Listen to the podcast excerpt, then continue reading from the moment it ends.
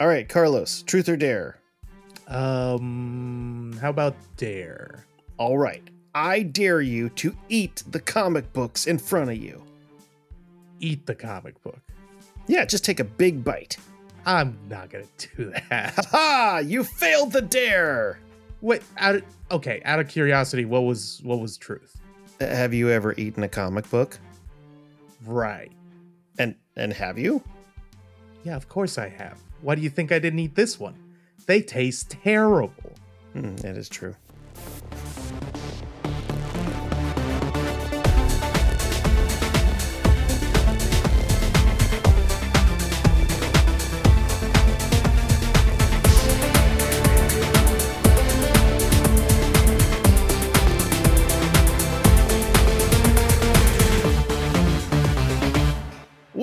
Comic Book Keepers, where we talk about comic book characters, their history, and their impact on our lives. I'm Chris, and today we're talking about Daredevil. And with me to talk about Daredevil, welcome back to the show, Carlos Guzman. Welcome, Carlos. Hello, I'm Carlos. Yes, Lance uh, regrets not being here today. He has been very busy, and so he is uh, stepping this uh, episode out. But we'll hear from him a little bit later because he did join in and uh, pre-record and into the archives. So Carlos, you might remember, was on a previous episode. Um, he recorded, you recorded, I should say, um, the Optimus Prime episode with us. That's right. Yeah, and I've I've heard the that was the most popular episode you have. You ever know, it, it was a it was a high point, and we just peaked and and but we're back. We're taking it back Yeah. up to the peak. This one's yeah, gonna be even better. we're gonna re-peak it. Uh, peak 2.0. Uh, Carlos is a former editor with IDW, and uh, I hear a big a big Daredevil fan. Oh yeah. Oh yeah. Very big fan of Daredevil. Excited to talk about it. Yeah, I'm glad to glad to have you back on. Uh, I I shamefully have had not read a lot of Daredevil comics before this episode. Um, I you know I've I saw the movie and I Mhm. watched all of the Netflix shows, but it's one of those comics that I was just like, yeah, I should probably read that at some point. And so, and I'll be honest, I didn't get to read everything I want to read. I, I feel like we might even have to do like a part two because there's so much good stuff on Daredevil. I can see why people are just like, this is an amazing character. It's he's he's uh he's really interesting, and I can see why Marvel's just like this character is is so important.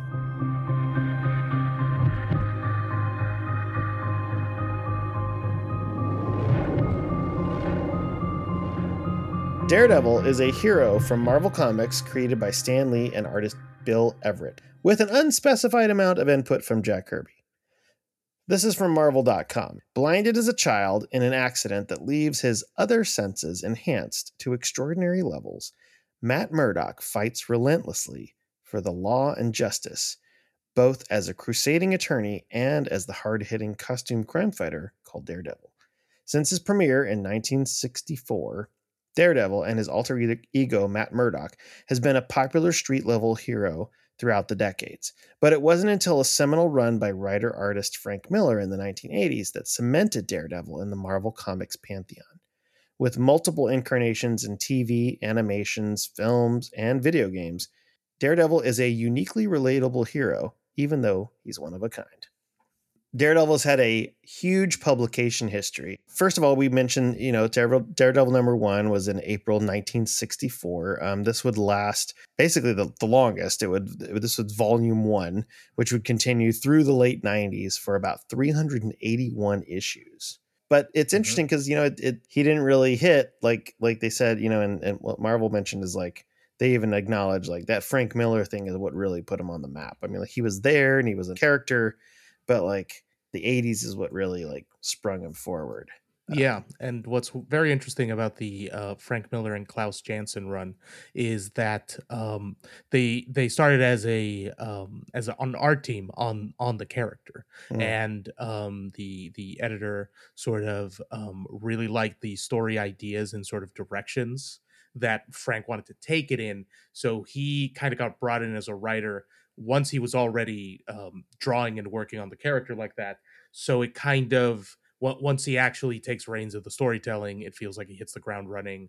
The um, the, the the work that he does in there is is seminal and obviously when he's doing the art with klaus janson it's pretty amazing but for example um, another uh, storyline that's really important that he does is born again and mm. he doesn't do the art on that he's just writing and david mazzucchelli um, does the art also a fantastic artist if you've read yeah. batman year one you know um, that's david mazzucchelli um, so even collaborating with um, other artists you know frank miller just has such a such an understanding of what he wanted to do with the character and sort of how he reinvented it as like a grittier, uh, more grounded take on the superhero pathos and the superhero um, as as like a, a, street level character that um, uh, was just re- really worked. Um, obviously, when he had full control of it, but even with other collaborators, he knew how to pick excellent artists, excellent teams, and really put together great stories.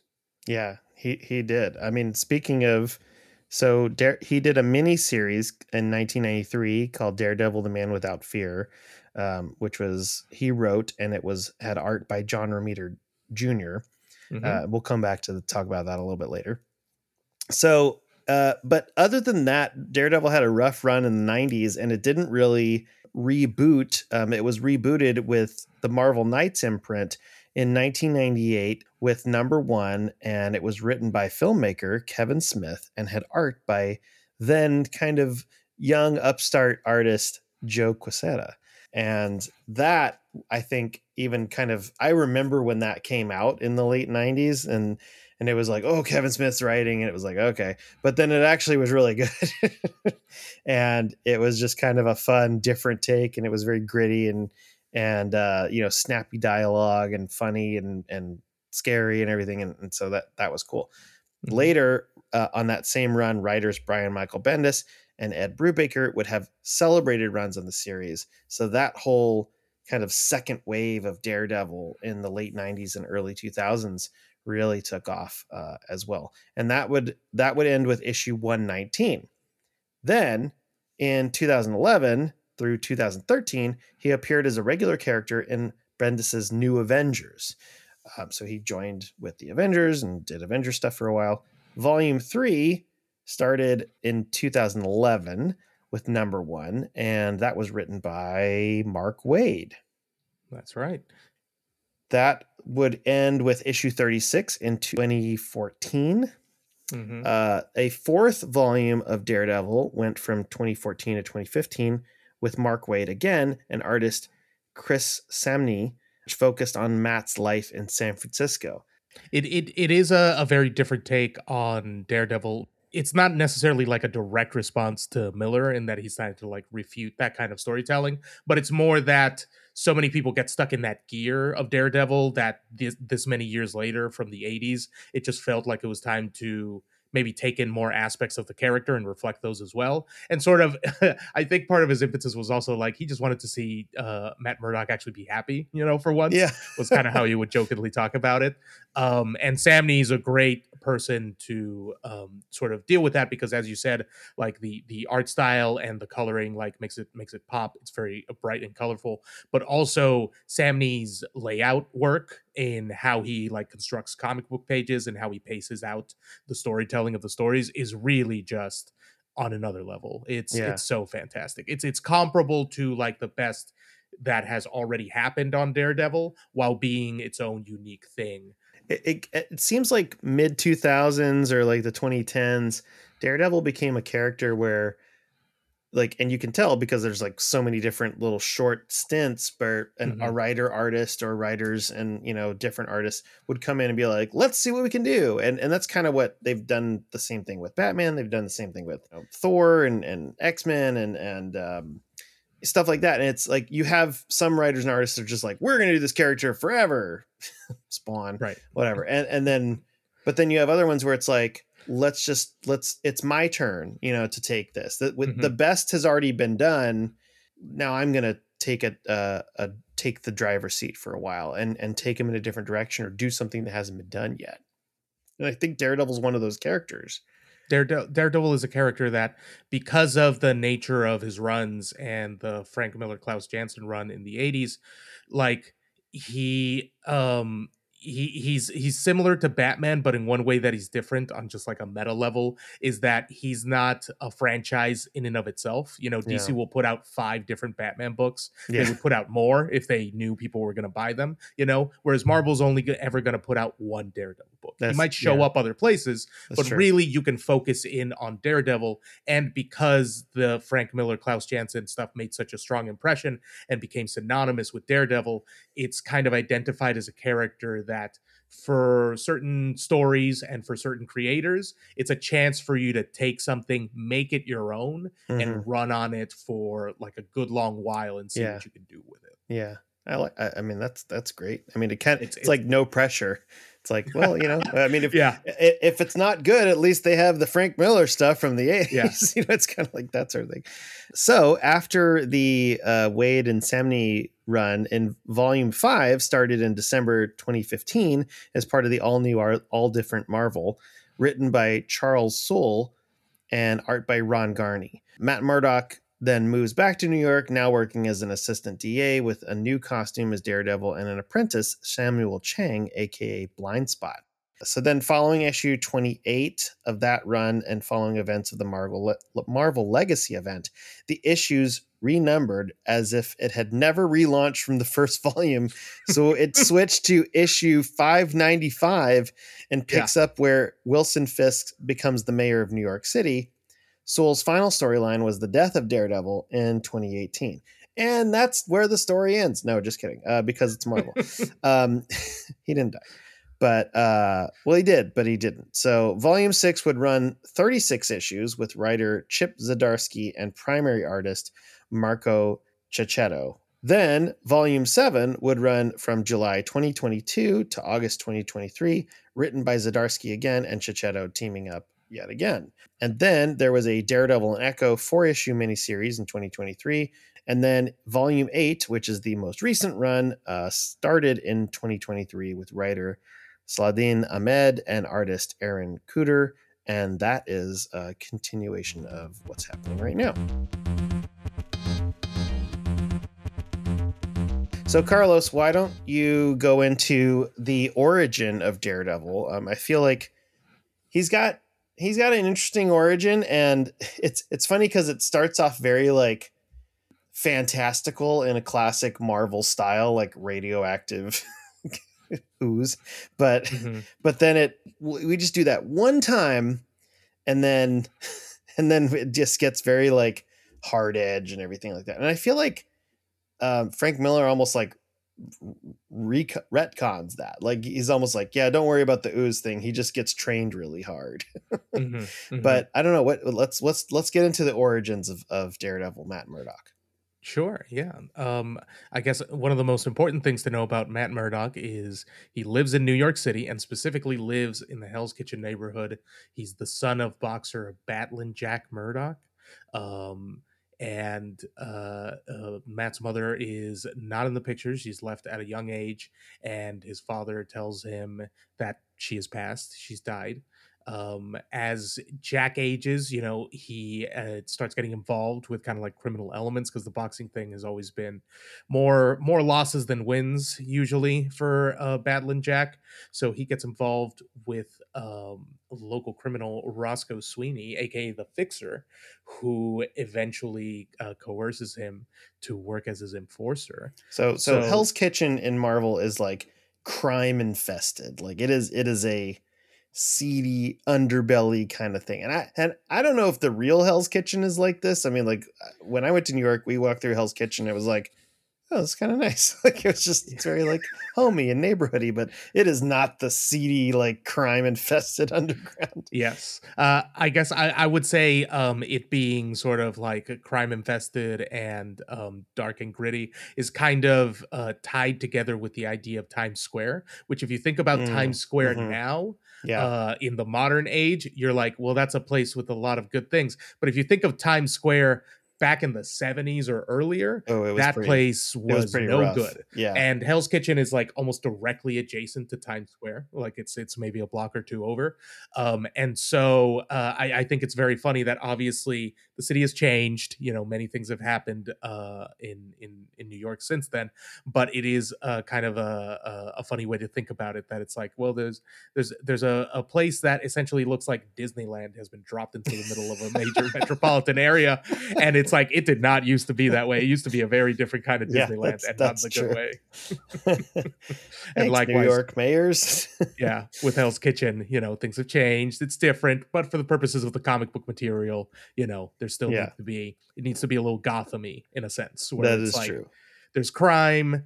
There's there's a, uh, conflict for Daredevil to be dealing with um, at any given time. So so Daredevil has a uh, not Daredevil. Matt, uh, Matt uh, is Mm-hmm. has kind of a rough life uh, early on. He's a bit of a nerd, um, and his dad is very like you. You shouldn't fight. I don't want you to be like me. Um, I don't want you to use your fists, and I want you to really just study. And he gets made fun of, right? Like he he they call him names, and there's a lot of bullies, and they call him Daredevil because he wouldn't fight back. Mhm. Um, and then so he works out his frustrations at the gym, and Matt goes into his dad's gym, like where he works out and and punches stuff, I guess. So then uh, let's talk about his Marvel mysterious powers origin. yeah uh you might be wondering like well none of this sounds like you know the the the superhero origins you might be expecting until one fateful day um matt's life has changed forever when there's an out of control truck that's speeding towards an um a blind older man who's crossing the street and matt you know um raised in a in a in a kind of moral just sense like doesn't even hesitate pushes the the man out of the vehicle's path the vehicle doesn't hit him directly, but what happens is it kind of like careens off, crashes, and spills radioactive material. Um, and when that container falls and breaks open, uh, that material gets into Matt's eyes, leaving him blinded. Uh, uh, but crucially, his yeah. remaining senses become enhanced. So, you know, when he's in the hospital or convalescing at home, he gets so overwhelmed by all the sounds and smells of the city that are now coming in while also dealing with the fact that that he's um that he's now blind and Yeah. um he he eventually will start training with stick who's like a blind martial arts master who takes him under his wing and actually starts showing him how to use not just his um, abilities but also training him to physically you know take take charge and um become become more athletic more Yeah, um, engaged in, in in combat and things like that.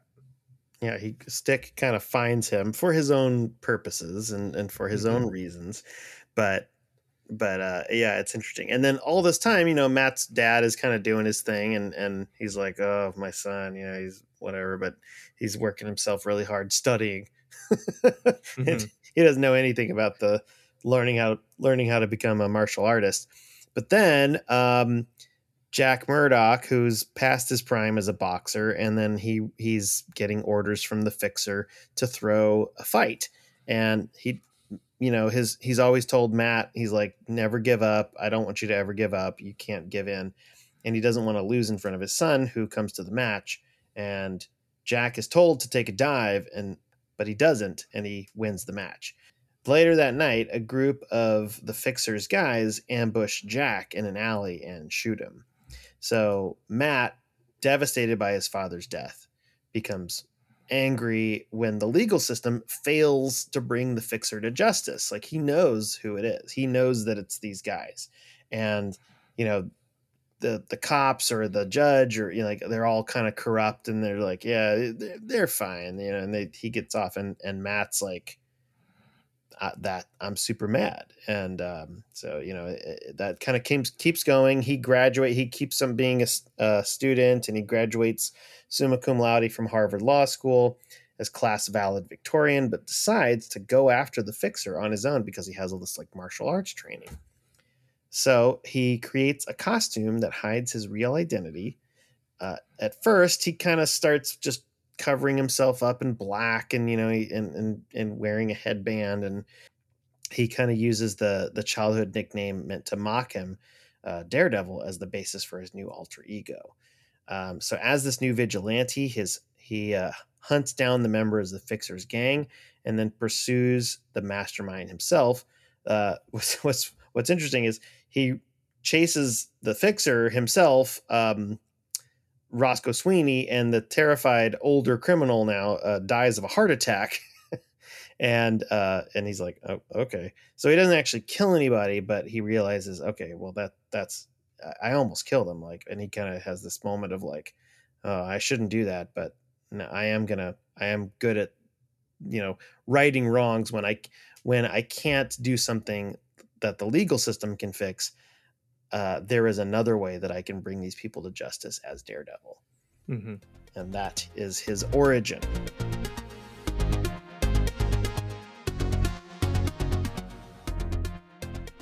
So let's learn a little bit more about the character. So, uh, name and aliases include Matthew Michael Murdock, Jack Batlin, the Man Without Fear, Hornhead, the Devil of Hell's Kitchen, the Scarlet Swashbuckler, and the God Without Fear. And if if you're not sure why he's called the God Without Fear, there is a storyline after Fear itself called the War of the Realms, where there's all this stuff with Asgard and everything like that. We kind of talked about it in the Loki episode, and Daredevil basically becomes a god. Like he he is a god, and he uh, is briefly known as the God Without Fear. But he gives it up because he's like, I don't. uh, This is uh, I'm a Catholic, and this is a lot of. I feel guilty about. this. yeah, I figured that would mess up a Catholic boy pretty bad to be made a god. Uh, yeah. um, powers and abilities include superhuman agility, reflexes, stamina, senses, coordination, and balance. He has echolocation and radar sense. He is a master martial artist, hand to hand combatant, and stick fighter. He has expertise in criminology, criminal law, and police procedures. He utilizes the Billy Club with multi purpose functions, and he is an expert acrobat and gymnast. Affiliations include the Avengers, the New Avengers, the Defenders, Marvel Knights, the Chaste, and the Hand. Supporting characters include Foggy Nelson, Karen Page, Ben Urich, Sister Maggie, Spider Man, Stick, Elektra, Natasha Romanoff, Black Widow, Luke Cage, Iron Fist, Echo, Maya Lopez, King T'Challa, Black Panther, Steve Rogers, Captain America, and Jessica Jones. His love interests include uh, Black Widow, Elektra, Karen Page, Heather Glenn, Maya Lopez, and Mia Donovan, whom he uh, briefly marries during the Brian Michael Bendis run with the character. Oh, interesting. I didn't know that. antagonists. Oh yes. Uh, antagonists include um, some of the some of the early villains are a little more eccentric, like the owl, who, who literally has like big He's owl got, like, ear little hair. owl- It's It's like a horned owl. yeah, it's it's a it's a it's a horned owl kind of hairdo. I've um, never heard is- of the owl, and then, then I look. I saw this early owl. I was like, the owl. Yeah, But okay, sure. I mean, it's fine. he's he's very funny looking and especially if you've only interacted with the characters say through the daredevil tv show where um leland owsley shows up as a character but is definitely not rocking any kind of weirdo haircut or Right, has right. claws for hands or anything Right. like that uh okay so the owl uh mr fear stiltman mr hyde man bull the ox killgrave the purple man stuntmaster ramrod and paladin Okay, so most of those villains sound ridiculous. I mean, like Stiltman. Uh, looking through Marvel Unlimited, he, he came up several times. Like the owl, uh, Mhm. Mr. Hyde, Stiltman were like repeated villains in the early Daredevil Yeah. thing. Like to the Oh, point yeah. where I was like, I why haven't we heard more about these villains? And then you have Kilgrave, who shows up in like issue four or five, who is terrifying. like, uh, like Oh, I just He's I mean, far more intense. he Yeah. is intense. I mean, like I, it, it, it, he's what a terrifying character from the Jessica Jones series. But, but I mean, wow, like uh, uh, just crazy scary. And um, and then you have Stuntmaster, you know, and just like all these other and man Manbull, like right. like Yeah. oh man, the early Daredevil villain years were uh, just all over the place. And and I think they you know, it's interesting because they kind of realized like maybe that's not the best fit for a Mhm. crime level hero. But yeah, well, we'll continue, continue. Uh, he does end up interacting with other NYC based villains. So, for example, he ends up having some amount of overlap with um, Spider Man's Rogue Gallery. So he'll fight Electro, he'll fight Kraven, he'll Oh, fight yeah. Scorpion, Okay. you know, characters like that. Um, but ever since the Frank Miller run, the sort of main uh, arch nemesis that Daredevil uh, Daredevil tends to fight is the Kingpin, Kingpin of crime, Kingpin of Hell's Kitchen, Kingpin Mhm. of New York, what Wilson have you. Fisk. Wilson Fisk. Um, and he also has prominent encounters with Bullseye, uh, Typhoid Mary, and then occasionally, uh, you know, they alternate between allies and antagonists. Uh, characters like the Punisher or Elektra um, will will oftentimes be on the side of helping Matt Murdock or Daredevil, and sometimes not be on the same side. Yeah. Elektra is, is a love interest and an ally as well as an occasional uh, straight up enemy.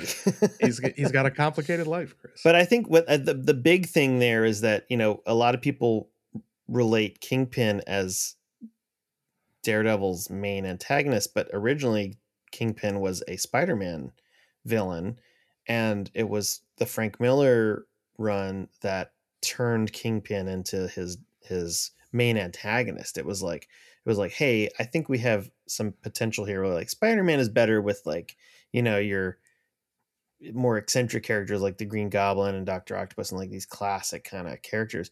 And then Daredevil needs somebody that we can go up against like crime. Like he he's going to be a crime character and Kingpin is the kingpin of crime. So it it makes sense. And man, that was such a it, I mean, that's probably like the moment where it's like, yes, okay, that makes sense. Um, that that was such a good decision.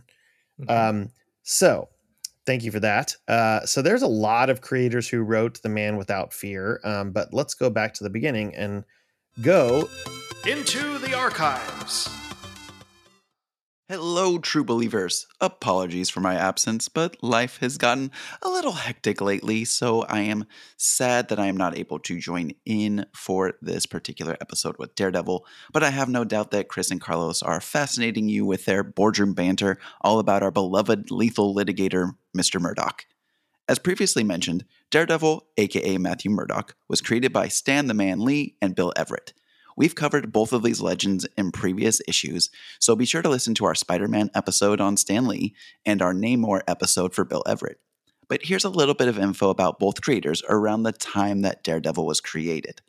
Prior to the creation of Daredevil as we know today, there was a completely different Daredevil created by Jack Binder in September of 1940, who debuted in Lev Gleason Publications in an eight page backup feature for Silver Streak Comics number 8. This Daredevil's alter ego was Bart Hill, which was changed to Bill Hart in the next issue by then editor Jack Cole. He was a boomerang marksman vigilante who donned a pale yellow slash dark blue suit that was cut completely vertically up the middle of this individual. So one side dark blue, one side pale yellow, which was quickly changed to dark red and blue. Why is this important? Well, according to Steve Ditko, Stan Lee had approached him about launching a new Daredevil series with the original character, or potentially optioning for a totally new character with the same name.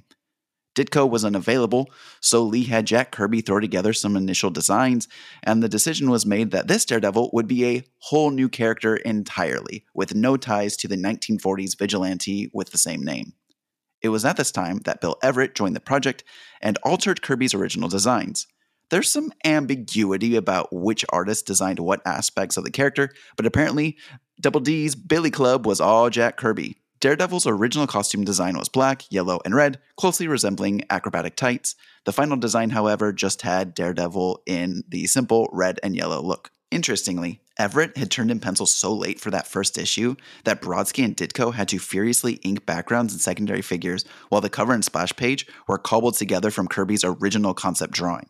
It may have been a rush job with some serious ambiguity over which artist designed what, but Daredevil 1 hit the shelves in April of 1964. As it pertains to the archives of Daredevil, I rest my case. Back to you, Chris and Carlos. Thanks, Lance. That was amazing. I love hearing about the first version of Daredevil, which is a different Daredevil, but still pretty fun. I'm glad he doesn't use a boomerang. he'd, he'd be a very different character. I'm Daredevil. I'm the man with the boomerang. Gosh, can you imagine? All right, well, let's talk about the pull list. Uh, there are so many good options for reading Daredevil. I, I, like I said earlier, I didn't get a chance to read as many as I'd like, but um, we have a couple that we're going to touch on. So, um, Carlos, as our guest, why don't you go first? What What is a essential run or an interesting run that you read uh, that you've read in the past or you read recently that that you're that you're willing to recommend? Um, well, this is a run that I've read in the past um, and uh, I have also read recently because I read this back when I was in high school, early college, and then I uh, reread it again just just for the show, so I yeah. can talk about it. This is um, a seminal Daredevil run. It happens in the early thousands, starts in two thousand one, and ends around two thousand six. And the main creators for this run are Brian Michael Bendis and Alex Maleev.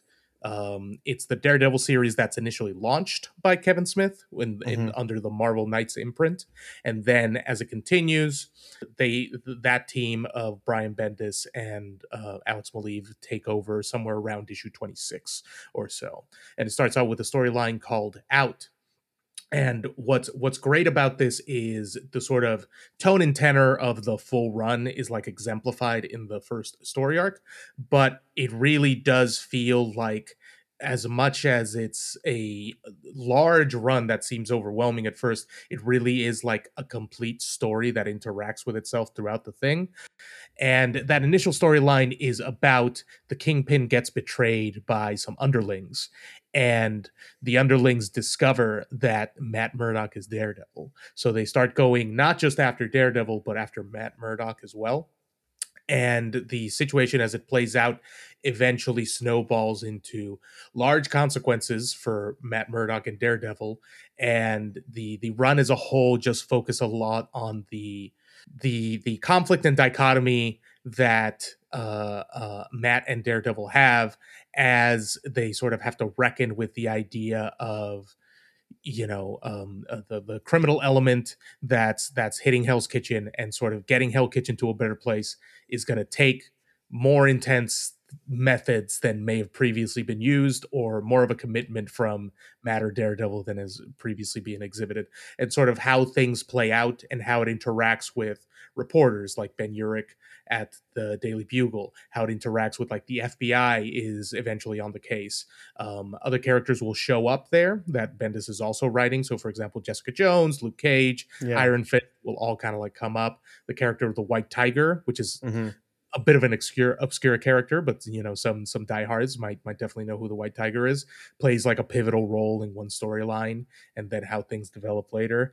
It's a character driven run. The dialogue, I I just love like the kind of like dialogue writing that Bendis has throughout this run um, that I found very interesting. And then throughout, um, because I haven't uh, mentioned, and I very much should, Alex Maleev's art, it, it gives it a feeling as if you're reading, you know, the screenplays for a um, uh, a Daredevil TV show that they were developing in the early thousands by HBO, hmm. and that never actually came out, right? And the the art just perfectly matches that grittiness, that darkness, the use of lighting, the use of color that happens in it, and just generally the feeling that that because he'll use a lot of like photo reference for his stuff, like the feeling that you're looking at actual people, which for ground level heroes, I think can be like important for certain yeah. kinds of storytelling yeah, yeah. and really comes through here um, in in that run. As you can tell, I've talked about it at length. I love this run. I absolutely love it. That's that's awesome.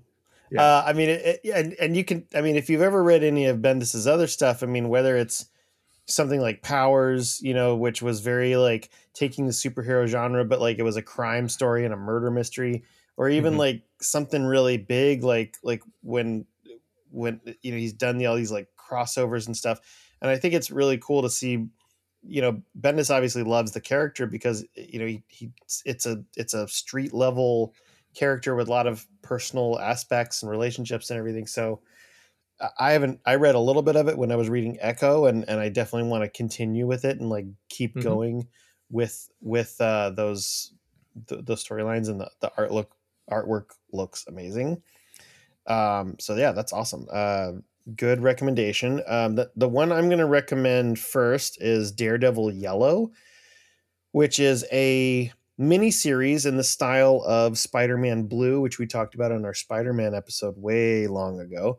Um, it is by the creative team of Jeph Loeb and Tim Sale um, in 2001, and you know, as a lot of these other books that they have done, um, some of my favorite, you know, Batman books, Long Halloween, and and uh, uh, you know, the Spider-Man Blue. Um, they create a look at the early years of Daredevil, delving into his relationship with his father, uh, with Karen and Foggy, and beautifully retelling the early adventures of the yellow, black, and red suit. Um, it's just, I mean, it's very heartfelt. It's it's kind of similar in context of what Miller does in Man Without Fear, um, which we'll talk about in a bit, but but in a way that's like almost like sentimental and and not it's not so like gritty and raw, but it's more of like how he feels in those moments and like really taps into the senses and you know and, and his relationship with his dad and Daredevil Yellow is a great book and a great series. It's kind of short enough to where you can get into it get a good sense of what Daredevil's about in his early years without having to commit to like a really long storyline um, and just kind of get a sense of the character. So that that's one thing that I liked as somebody who hasn't read a lot of Daredevil. I was like, well, I know I like these creators. I'm gonna I'm gonna read this like I think it's like six issues mm-hmm. of of uh, of this story, and it was and it's really beautiful. It's it's very very well done. So Daredevil Yellow. Um, what else you got? Yeah, Daredevil Man Without Fear. That's a, a mini series from 1993, written by Frank Miller, art by John Romita junior mm-hmm. And it it focuses on a sort of retelling of Matt's origin.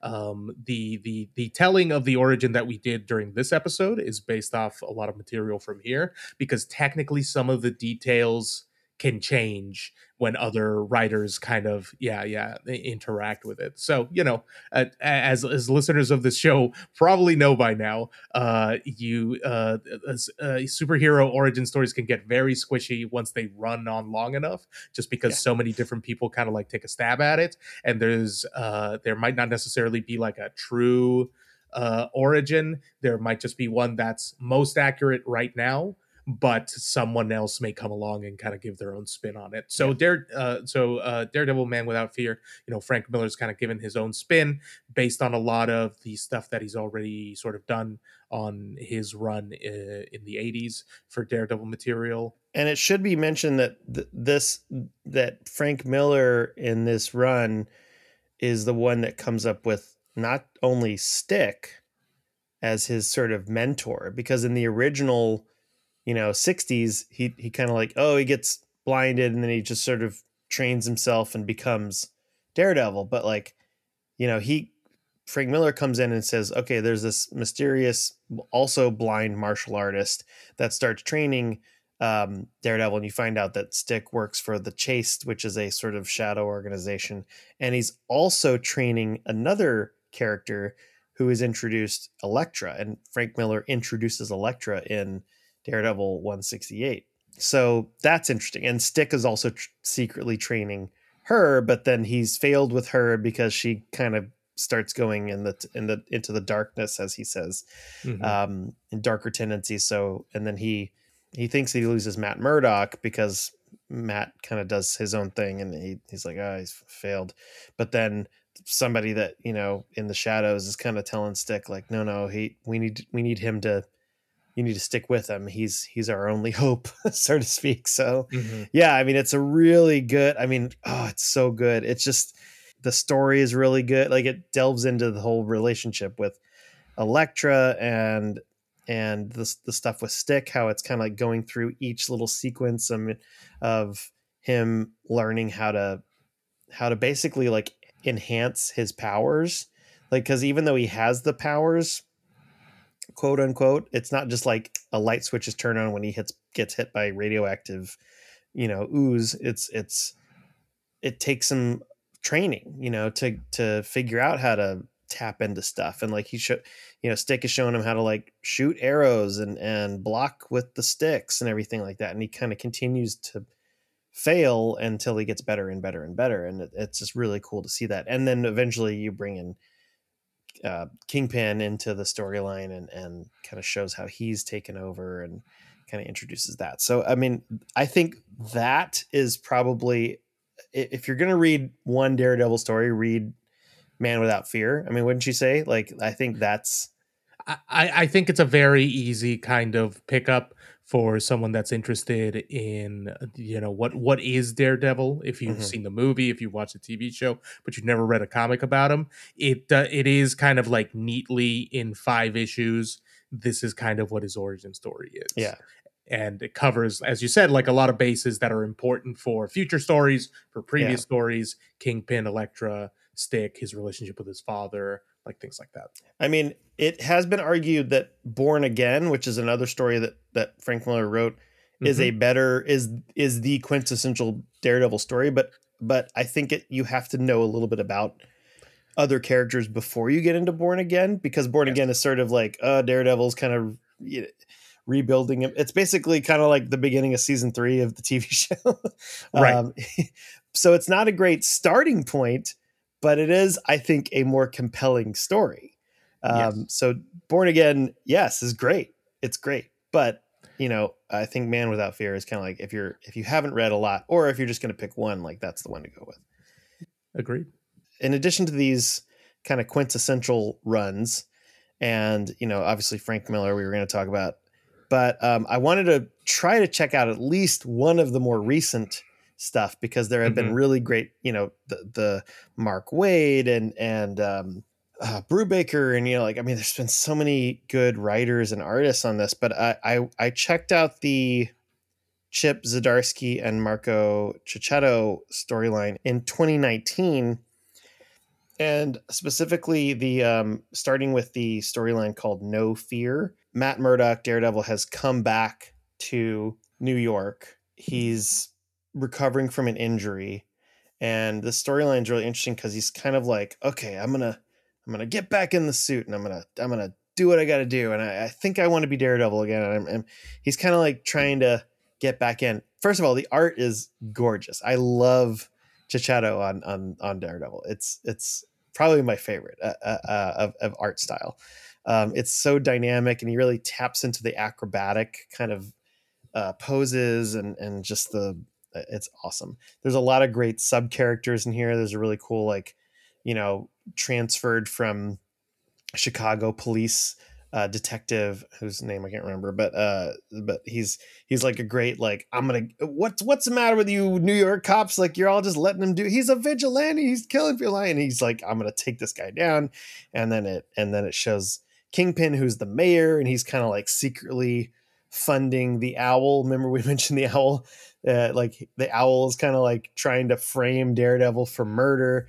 And Daredevil, in his first time out, he's like, "Oh, it's three robbers. I, I can take care of this." And he he's like hitting them in precise things, but he's a little off, and he kind of almost gets beat up by these three robbers. And he and he's trying to like fight them off, and he hits one, and who ends up going to the hospital and dying because he's not on his game. And so he so they're like, "You killed one of these guys," like, and and Daredevil's like, "Uh oh." so it ends up being this really interesting like crisis of faith and crisis of conscience, and and uh, I I, I thought it was awesome. Like, just the the story was great and the characters were great, and so um, I definitely recommend that one. It's it's it's really well done, re- very well written very compelling. It's very tense because you're like, oh, is he gonna like what's gonna happen? And eventually, like I won't spoil it, but like um there's some there's some great twists that happen later with like, you know, maybe he doesn't get to become Daredevil or he doesn't get to stay Daredevil and somebody else takes up the mantle of Daredevil.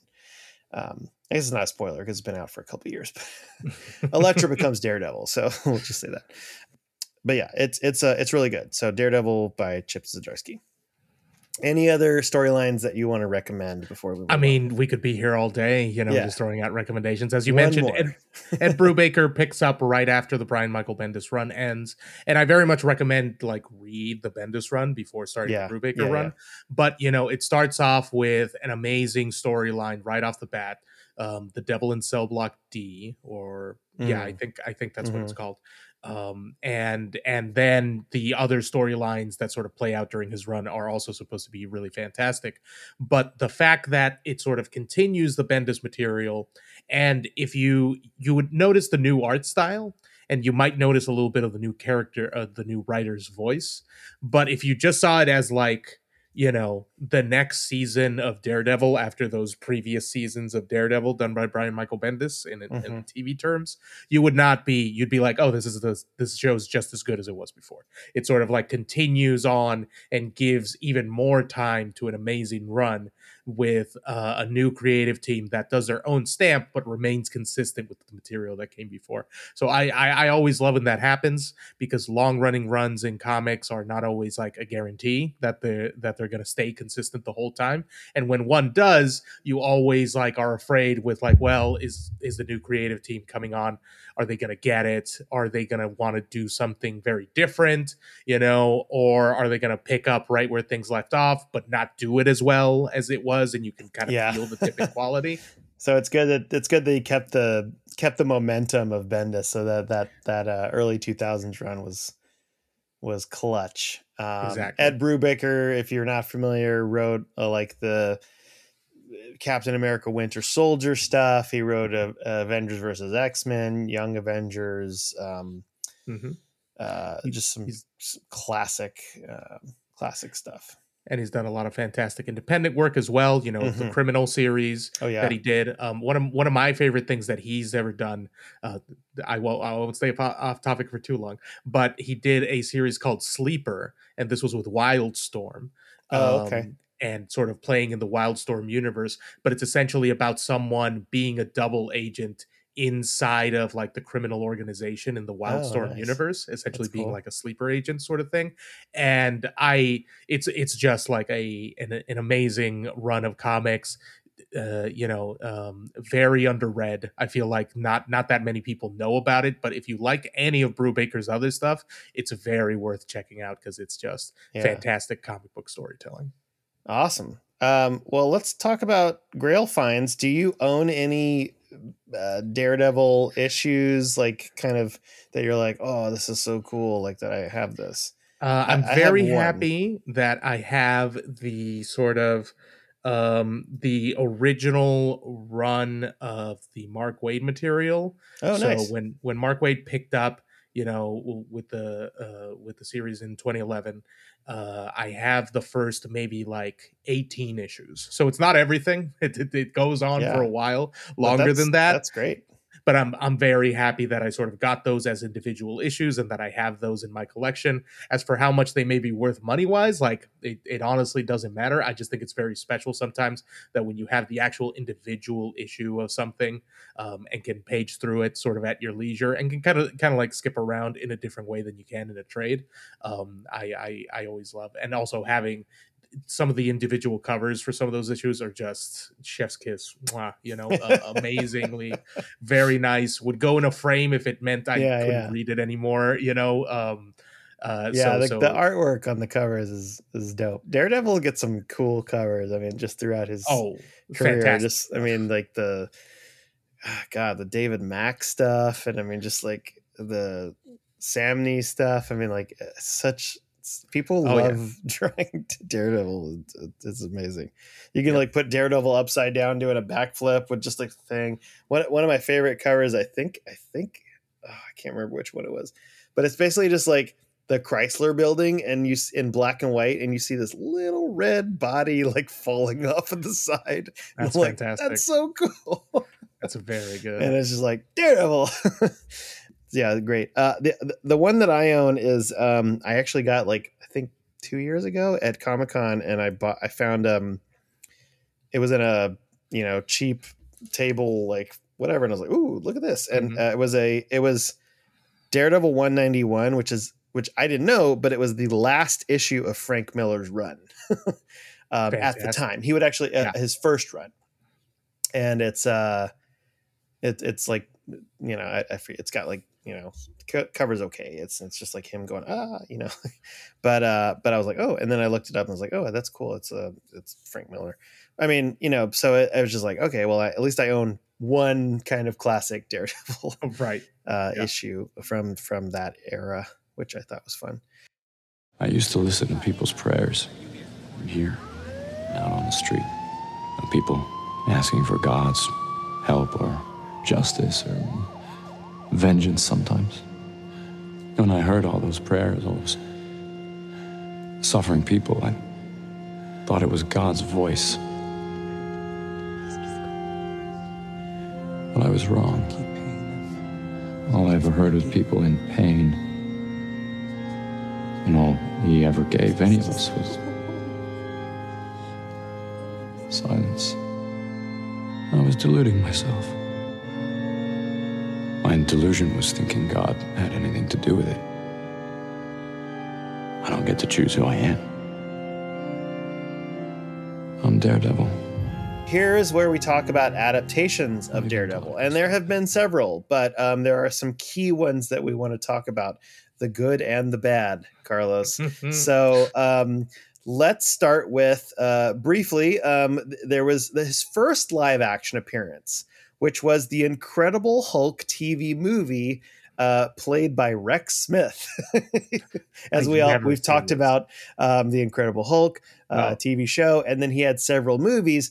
Oh wow. I, I I didn't know this. I didn't know that there were TV movies that kind of like featured other Marvel characters. Yeah, the, That's- one of them fun. featured one of them featured um uh Thor and and then there was the, the I think it was the TV movie of the Incredible Hulk and but it was Banner like and he was like on trial and and Matt Murdock was the lawyer but then of Mm. course you know he gets out and then you know Daredevil's there and he's like oh I'm going to fight Incredible Hulk and, and then they end up working together. Um but yeah like so of course it's it's it's interesting. So then we have a live action movie and this is 2003 ben affleck is matt murdock daredevil uh, jennifer garner as elektra colin farrell as bullseye and michael clarke duncan as kingpin uh, the movie also starred jon favreau as foggy nelson which would uh, he would of course go on to later direct iron man with robert downey jr a couple of years later and um and star in it as Happy Hogan, another sidekick character.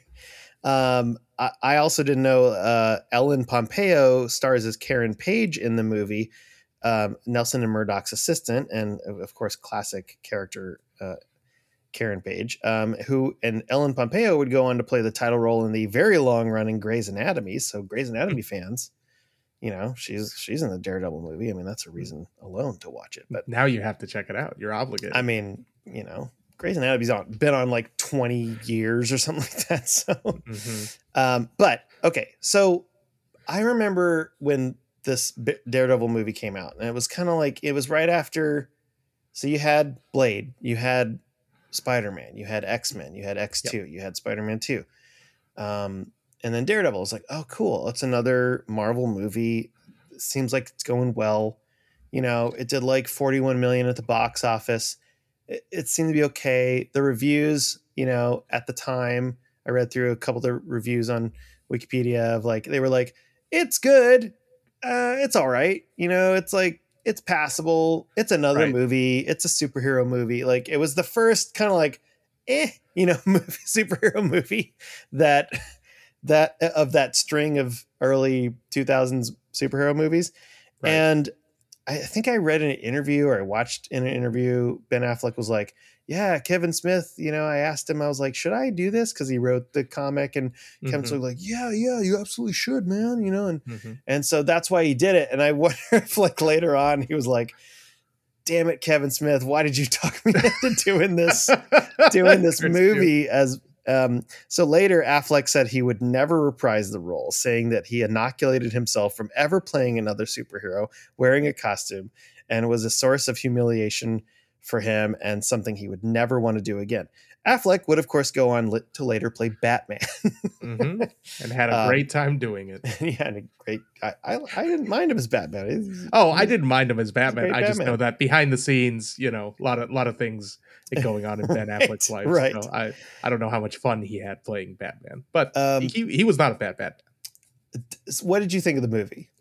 Oh, It's uh, dated, Chris, but- I but- love I love this movie. Uh, but I love this movie. You know the the the way you love um you know some something like Like Flash Gordon or something Uh, like yeah, that. and- it's, and it's, it's I- terribly awesome. I don't mean to say that it's uh, uh necessarily like Plan Nine from Outer Space bad, but what Yeah. it is is it's such a perfect time capsule of what comic book movies were trying to be in that era. That's right? true.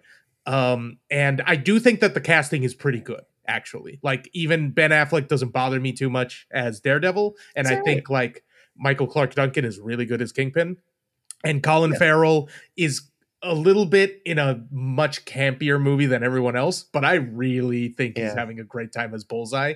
Um, even if it's not really the darker kind of more intense assassin bullseye you would get in the comic I didn't. books. I didn't mind him as Bullseye. I thought like he, he was very creative with all the stuff, like the the shots of him like grabbing pieces of glass and be like. "Zip, zip, zip." I was like, okay, that's cool. Yeah. Like that's very lethal, and and I and I, I didn't mind. I thought Michael Clarke Duncan was great as Kingpin. Uh, It was a version of Kingpin. Like it was like how you have several versions of, you know, Batman, or you have several versions of Spider Man. Like Mhm. this is this was a version of Kingpin, and it's fine. It's you know the cast somebody that is imposing in the role. Oddly, like, and I'm a huge Jennifer Garner fan. I, I loved Alias. I, I I think she's very, super talented. I, you know, I don't think she was bad in the role, but at the same time, I felt like it was a little a little miscast. And then just the thing with like the two of them was like, eh, I don't know. It just yeah, felt- there's felt not so much there it's it's it's odd to say but there's not that much chemistry between them despite the fact that in real life you know In real life, there was. actually married but uh but uh, yeah man that uh, just the whole like let's let's fight and dance and this i'm like what is what is this yeah there are some weird. things that are a little misconceived i will mention my favorite fun fact uh about the the daredevil movie is that um at one point um bullseye murders a security guard by throwing like a pencil into his forehead Yeah. and that security guard is played by frank miller so uh i didn't know that yeah That's yeah funny, yeah so that. so bullseye you know frank miller is kind of kills uh Frank, yeah yeah yeah. A, a character very famous for writing him uh murders him in the movie which i think is very funny. Well there you go. Um there was a director's cut which apparently the the hardcore fans were like it's way better man. You should definitely director's cut.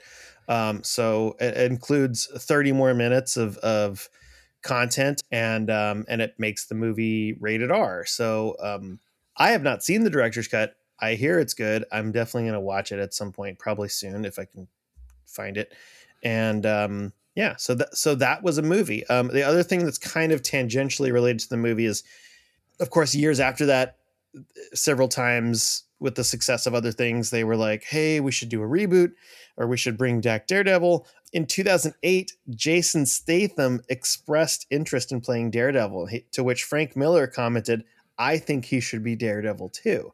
So there was very strong consideration of doing a, a reboot with jason statham as as daredevil.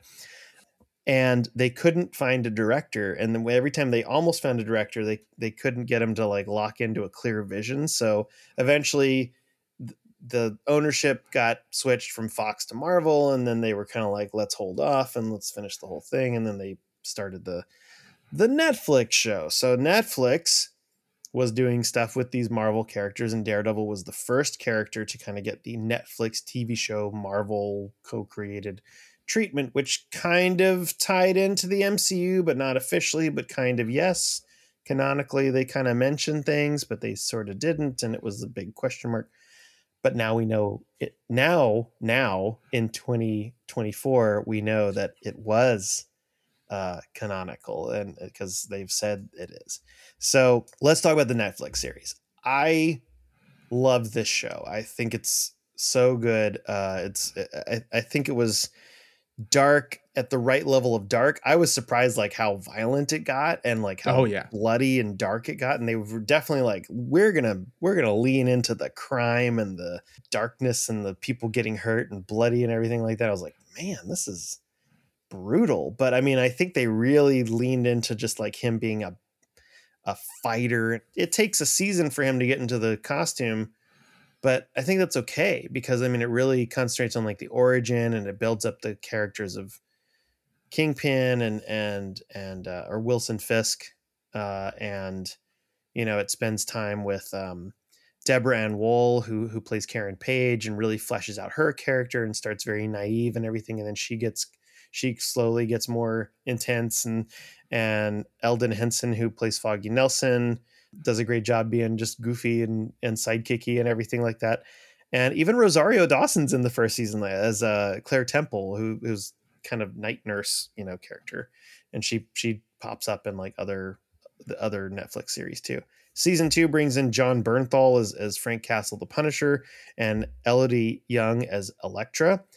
Her Elektra was great. I mean, Mm. it was spot on. And Yeah. and Jon Bernthal was the Marvel Punisher like I am he he was just like so like pissed off just had everything Yeah. um it was a great punisher character and then i even liked season three when he came when when they brought in um wilson bethel as benjamin poindexter aka bullseye and it, you know it's kind of like a slow burn into bullseye but like i mean plus kingpin comes back and everything so i mean overall it, it's just such a great show and and you know i, I can't wait that of course they're gonna bring back a lot of the cast is coming back for born again um, which is a disney plus show so that's coming at some point in the future but um, charlie cox also appeared in the spider-man no way home movie and he's going to lend his voice to the Friendly Neighborhood Spider Man animated show, formerly known as Spider Man Freshman Year. And of course, he also appeared as Daredevil in the She Hulk TV series, uh, which was delightful and kind of fun. He got to be a little funny and goofy in the yellow and red suit. And he also made an appearance on the first episode of the Echo TV show. And in an amazing fight sequence with Echo, and basically just kind of there to be like, I'm gonna beat up all these people and and fight Echo. And she's kind of a villain when he's fighting her because she's working for the Kingpin, and it's like her proving ground to like, can I stand up against him? And she holds her own. And uh, and so that that was a, a really fun cameo, but also just like it's I, I can't wait for the show for his show. Uh, what do you Yeah. think? What do you think of the Netflix show? Well, uh, I've only seen the first season. I'd actually Mhm. never watched it until the last two weeks. I, Oh, I nice. used it as an excuse to watch it. Like I'd seen a couple episodes, but I never finished it. Right, Yeah. as like a full story. So I watched the full first season. I watched a couple of the episodes in season two with the Punisher. Um, what I was impressed by, and I knew back when I originally watched it, but just the character work is really fantastically done. Um, both the performers really match up with who their characters are, and they're all given time to, and storylines for them to develop.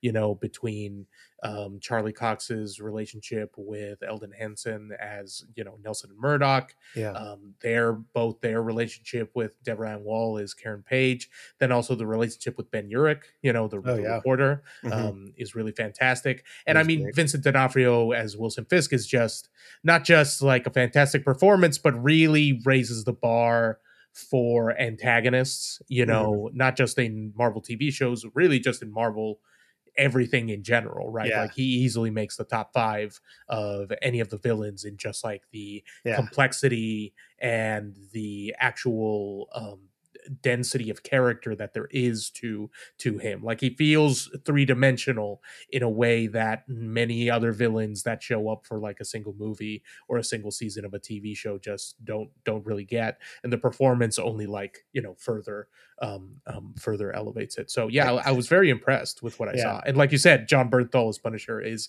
i think at this point people have now started to recognize jon bernthal as like a fantastic actor. If you've Yeah. watched The Bear, you know, he's on there and has a very prominent kind of like guest role where he just does amazing work. but back then like really he'd done you know the walking dead and maybe like a couple other things where people had seen him but you know he was just probably someone people thought of as you know either a character actor or someone who would like show up randomly you would go like hey that guy you know and and mm-hmm. wasn't really recognized as like uh, a, a, sort of higher um, tier of actor but his punisher performance is just so intense and violent and you know the, the character contains a lot of things that um, um, many other Marvel characters really don't even necessarily touch on, uh, uh, and and he just like embodies that very very well while remaining like vulnerable and like mm-hmm. someone you you believe is going to get taken on a journey to become an anti-hero because the way he's initially introduced is very antagonistic and very like he might he might just be murdering criminals but he's doing it in a way that's reckless and very very violent yeah and that's something that daredevil can't stand um and that's kind of what puts him into conflict at the beginning of that season um and i think it's a a, a fantastic performance from bernthal i've never watched the punisher tv show itself but yeah. i'm sure the the the performance continues being awesome there. It's also very intense. um yeah it's it's great it's uh, fantastic i definitely recommend it uh it's also i just want to touch on with the show they they definitely highlight his uh matt murdock's catholicism and his you know crisis of faith and they touch on the church and everything and and and and we haven't really talked about that much but that is very much like daredevil is a very or matt murdock is a very religious he's a catholic character he's very religious he he goes to you know these these characters of um of uh the church and everything like that and and i like that they kind of you know use them they use those characters whether it's um, the nun or the or father, I forget what his name is, but you know, different characters throughout the years, and um, as you know, positive, you know, voices. You know, Matt goes to confession and and through, as as a kid and as he gets older and stuff, and um, and that's that's really important to him. And you know, there's a there's a lot of guilt as as a Catholic. Um, when as he's growing up but it's such a it's such a humanizing element and i think for a lot of people you know growing up religious uh you know that that's a that's a very endearing kind of like thing that superheroes don't really touch on and can kind of even like isolate readers. But i mean there's a lot of people that are like oh well that's you know it's it's important for him to be like that makes more human and more you know real in, in, in some ways. You know, I think that's why a lot of people identify with Daredevil. Yeah, um, mo- most people aren't going to, in their day to day life, necessarily put on a costume and go out and beat up criminals. But what they are going to do is, you know, um, have uh, conflicting opinions and, uh, you know, moments of intense scrutiny about ideas of justice, about yeah. ideas of like what's morally right and how do we define something being morally right, and at what point you know, does something being so wrong that the right way to approach it might be, you know, violence, might be yeah. um, a, a step a step away from what you would consider part of your identity, right? Because yeah. not only does he identify as a lawyer, and that's justice in some way, but like you said, the Catholicism also applies justice in a different way. It's the justice of, um, you know, a higher being. It's the justice of, you know, where where do we go um, when we die, and how do we lead a good life to, you know, um, um, to to to uh, get there and mm-hmm. and it, it's it's a series that you know people people uh, sort of like take it on in different levels and as you said the tv show um, has some great work with like characters that it brings in to interact with that and ask those questions but the fact that it's there for um, writers and creators to kind of like pick up on, to work with, to decide to add into the character of Matt Murdock is always like a, a another another fantastic way to explore more facets of the same kind of central themes that you get in like a lot of Daredevil stories, or in kind of like in there in the character. And uh, as you said, also grounds him in a way because that is very relatable you know in in how we talk about it in how we think about it if not necessarily in what we do about it right yeah I mean, it's it's also like there's a moment. I think it's in Frank Miller's run. Mhm. One of the priests he goes to, uh, it's either Father Cathal or one of the older guys, and uh, when he's a kid, and he goes to him. I've uh, or it's when he's first kind of taking on some of these like thugs in the area, and he's like, I've I've hit people like I've I've done violence and this is wrong and and but I've been trying to save people. I've been trying to help people, but I but by doing this violence, I feel like I'm just making it worse. And the, the priest is like, "Well, look, Jesus did some terrible things too because he knew it was the right thing to do." And um you know, the problem is you just got caught. and and and and Matt is like, huh, you know. and then the next panel is like he, you know, the priest kind of comes around and and uh, what's left is is like his um he's just wearing his like you know black bandana or whatever around his eyes and that's what he like leaves it there and uh, that he goes he's like yeah you're right and so that kind of inspires him to like now i'm gonna go in and and uh make sure that i'm more stealthy and and don't get caught. And i was like i love that. Like that was that's so great. The priest is like well it- i mean i believe in what you're doing. I mean this is a crappy town or uh, the hell's kitchen needs a lot of work. Sometimes you got to be violent. And yeah violence is wrong but like sometimes it is what needs to be done and, and just Right. don't get caught. And uh, i love that. So um all right. How about some random facts about daredevil Let's do I it. I found a couple of fun things. All right. The yellow, red, and black costume only lasted six issues, with artist Wally Wood introducing the classic red uh, scarlet uh, costume with issue seven. With issue 92 and 107, the title of the comic was briefly changed to Daredevil and the Black Widow, because at the time they were a couple and a crime fighting duo. During the Shadowland storyline in the 2010s, Daredevil was possessed by a demon called the Beast and took control of the criminal organization The Hand. His hero allies helped purge the demon, but Murdock leaves New York, handing his territory and mantle of Daredevil to T'Challa, who had recently lost his powers in Wakanda. The book was briefly called Black Panther Man Without Fear. In the volume six, uh, Daredevil by Chip Zdarsky, Daredevil gives himself up to the police for accidentally murdering a robber and is sent to prison while wearing a mask. Well, there's the spoiler that I was talking about earlier. uh, protecting his true true identity, E- Elektra briefly takes over Daredevil, uh, becoming the woman without fear. Matt has pretended to be his fake twin brother, Michael Murdock, who was actually brought into existence by a, a run in with one of the Inhumans who brought him to life. And now he's an actual character. Like he's like actually real, Michael Murdock. At first, he was kind of, it was kind of like a trope. He was like, yeah, Daredevil's not me. It's my twin brother, Michael Murdock. And Karen and Paige and, and, and Foggy were like, oh, okay. You know, then he was later brought, like he was made real. And it was like, oh, that's funny. Daredevil's senses are better than Spider Man's spider sense. Matt can actually see 150 yards in 360 degrees without even concentrating. That's crazy. 360 uh, degrees in, at 150 yards. Like that's bigger than a football field.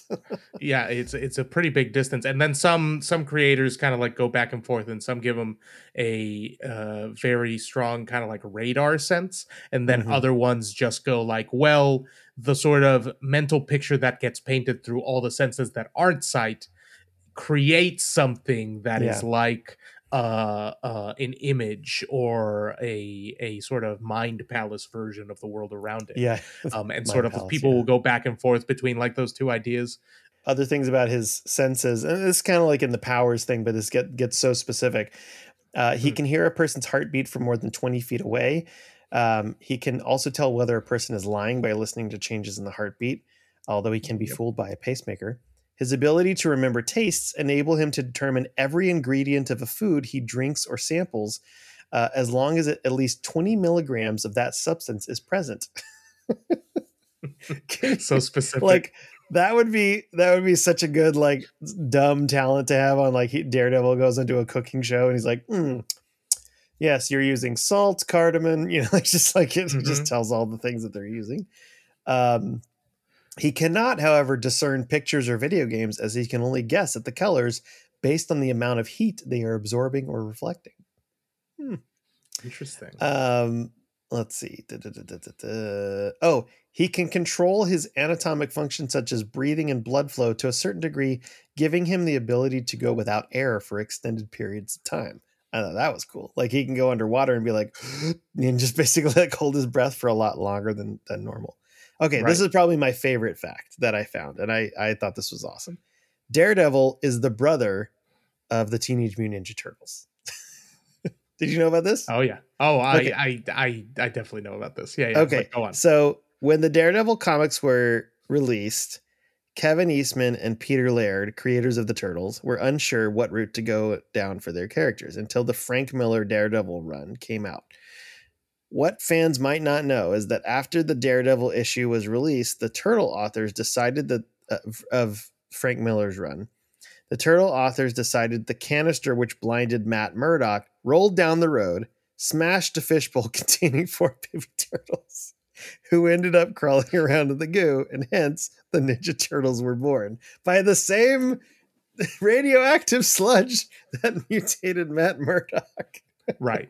And it's the sort of thing where it's I like, love that. I love Yeah. that. oh, comics, comics are comics, Comics. are crazy. They're they're the best. so good. but uh, it's it's it's just really funny that essentially there's these are independent creators. yeah, They don't have like a license they to don't. do They don't care. Daredevil like or "Yeah, whatever, let's do it. and and they're just messing around because they Yeah. just thought they loved the Frank Miller, Klaus Janson material on Daredevil is very influential to who they were, and so they Mhm. thought you know kind of like a tongue in cheek way of saying like you know you know what we're trying to do here. We know the comic book we're trying to write here. Because if you ever read the very first issue of Teenage Mutant Ninja Turtles, it's very funny in how almost parodically gritty it is. Yeah, Um, yeah, in compared to the way we're used to seeing the turtles now, you know, with all the cartoons and the movies and things like that. yeah. It's just almost extremely tuned up to that 80s like uh, uh comic book grittiness and um it's just very funny that out of that sort of little tongue-in-cheek joke that some college age kids uh were were were making uh we have like a billion dollar franchise that now exists in the world and so many people don't even know that it has this like indirect relation to Yeah. um like a marvel superhero I love it. I, I think that was great. so good Now it's time for our weirdest segment. Each issue we do what nerds do best. We share our fever dream concepts for the comics that we love. So this issue, you know, we we actually looked at a lot of questions for Daredevil and the interesting thing is Marvel has done a lot of what if scenarios for Daredevil. We thought, well, what if Daredevil became the Kingpin? Oh, it's actually been done. Uh, what if Daredevil got his sight back? Eh, it's kind of happened. Uh, wh- what if Daredevil, um, you know, teamed up? So, like, we looked at other things. You know, what if Daredevil killed Kingpin? That's been done. I mean, so there was a lot of things. So, what we're doing today for our what if is basically we've picked a lot of street level battlers, like kind of, you know, just fun characters, villains and heroes that Daredevil would could go up against from all publishers and and uh, comics and whatnot. And we're just gonna have a rapid fire like who would win, uh, and we're just gonna talk it out really quick. All right, Let's do so it. Carlos, who would win, Yes. Daredevil or Nightwing? You know, I have to imagine that if the fight is short enough, it's Daredevil. But if it goes on long enough, Nightwing, because they were under the tutelage of Batman, He would study. their their uh, ability to kind of like figure out what's going on might start giving them an advantage as it went on. Yeah, Um, but I'd have to if if the fight's short, it's Daredevil. If the fight goes on longer, then maybe Nightwing might get an edge. But I'm gonna give it to Daredevil. I, I agree. I think Nightwing would be like cocky about it, and he'd be like, "Oh, this guy's uh, whatever," and then he'd be like, "Whoa, it's a bing, bing, bing, Billy Club," you know. I think I, I- have a feeling though. I think Nightwing would kind of learn something from Daredevil. Like he would probably like pick up on stuff, and Oh, then yeah. at the same time, Daredevil would kind of like pick up on, "Oh, this kid's got like he's he's trained other you know Right. uh, uh, who knows." Raphael from Ninja Turtles. I think what would happen here is uh, if it were a fair fight, um, I think it would get very bloody and uh, very intense. But what would likely end up happening is uh, Daredevil would do his best to have Raphael end up on his back so he can't get back up. Is is just what I would think would happen. just going with the old turtle, like I can't get up. That's right. How dare you? I'm going to give it to Raphael. I think I think he's okay. He's tough enough, and he's got the use of the size. And I mean, he is a teenager. Well, I don't know. Now I'm now I'm kind of doubting myself. I think I'll give it to Daredevil maybe Daredevil would hesitate hurting him, but Raphael would have no kind of hesitation because he's kind of he's he's definitely the yeah. most intense of the four turtles, and I yeah. feel like he would go a he little further back. than Daredevils were willing to go. Yeah, that's true.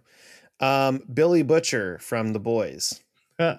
well, I guess I would say within the boys universe, I think Billy Butcher would very handily sort of take this one in, yeah. in ways that would be graphic and R rated, I'm sure. You're like, oh, you thought this would be a fair fight, mate? right. boom, boom, boom. You just blow him up and something like that. So I'm gonna I'm gonna give it to Billy Butcher here. Uh, how about Midnighter from The Authority? Ooh, hmm. So they're kind of like the uh, Batman analog, kind uh, of, yeah, over yeah. in the like a gritty universe, Batman, right? Right, exactly. And I think. I think this one would end up going to Midnighter uh, again because if I recollect uh, correctly, back that that character does not hold back. They're kind of like, okay, what if you had a less ethical Batman? And it's like, yeah, yeah that's that sounds pretty bad. So uh, I'm gonna give it to them, but it wouldn't it wouldn't be pretty. I agree. Um, okay, Daredevil versus Catwoman. well, I think I know out of reading many Daredevil issues and what tends to happen with plenty of ladies that Daredevil fights and then romances. I'm pretty sure I can see where this one goes. Yep. Which yep. is uh, you know, Daredevil quote unquote wins, but really Catwoman wins when she seduces Daredevil. you know, they they they might uh, hook up, and then she leaves with all of Matt Murdock's stuff from his safe and uh, other legal papers and things like she, that. She's probably on trial. Selina Kyle's on trial. Ooh. She finds out who the lawyer is. She goes after right. him. Daredevil's there. He he suits up. They fight, and then you know, she she she gets unmasked and you're like, oh, Selina Kyle, you know, Daredevil, and he's like, yeah, yeah, whatever, and then, and then, yeah, I think you're right. There's this whole like thing about like, oh, wait, what are you doing? And then they, she makes out with him, and, and then, and then as when he's whatever, she just like takes all the stuff, all of the evidence and everything, yep. and she's like, oh, Matt Murdock's like, oh, I did it again. I I fell for it. Um, well, yeah, that's yeah, that's that's definitely a weakness of his. Um, how about Green Arrow? Green Arrow. You know, he's got the range. He's got the range, and uh, again, he sort of can fight dirty, you know, um, in this situation. So, you know, I, I think I I might slightly give Green Arrow the edge just because um, the bow and arrow situation would be uh, pretty treacherous. I know uh, sort of Daredevil has gone up against a bunch of ninjas and yeah. has ninja training of his own. Right. Uh, so it would it would be hard fought. But something something about Green Arrow, particularly in the comics, uh, things things would get tricky in a way where um, there there might be a, a like a moment where Daredevil thinks he has the upper hand, and then he's got like an arrow tip to his throat, and he's like, oh now i now i got you you know? I, I i'm gonna give it to daredevil. I i think if if green arrow unless green arrow changes i think well here's what i think would make the interesting fight is initially mm-hmm. green arrow's like using all of his arrows and daredevil's just like stopping it stopping it stopping like he hears them coming. He can sense them coming. Uh unless green arrow has like a silent arrow which is not i, I don't see how that's a thing. Um but then eventually you know, Green Arrow's like, all right, I gotta change up my tactics a little bit, and then he just goes in for like melee combat and is not doing well. and uh, so I think Daredevil would would probably get him unless Green Arrow has some sort of like time release or something like that, um, mm-hmm. explosive mm-hmm. or something like a sonic disruption arrow that that th- throws off. You know, I mean, it's it's going to be more gadgety, like I think is the way that Green Arrow would actually win but right. Was straight up from like, "Hey, I'm shooting arrows at you." Daredevil's gonna be like, "Catch, catch, catch, catch," you know, dodge, dodge. So I'll give it to Daredevil.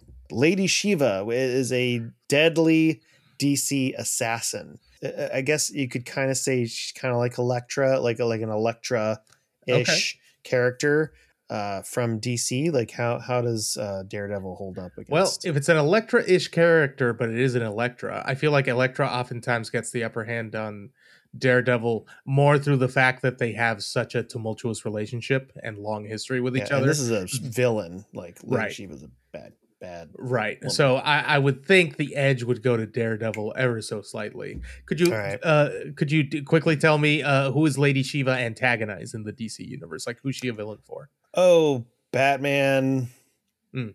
Um, other characters. the Batman and the extended Bat family. Yeah, yes, the Bat good. family. Yeah, yeah, Yeah. Um, okay, how about Deadshot? Ooh, so this kind of comes up a bit in one of the storylines in the Bendis run, which is, you know, if you have like a sniper or someone trying to take down a target from very far away, this does put Matt Murdock at a pretty large disadvantage. So I Hmm. feel like Deadshot would actually take it here because if they confronted up front, maybe um the he he would not be able to take down uh, Daredevil, but I feel like he would play it very safe and be, you know, a quarter mile or further away and just try and take a shot at him and try and disable him that way. Even if Yeah. he came in for uh, for the kill up close, that would put uh, Daredevil at a severe disadvantage. So I'm going to give it to Deadshot.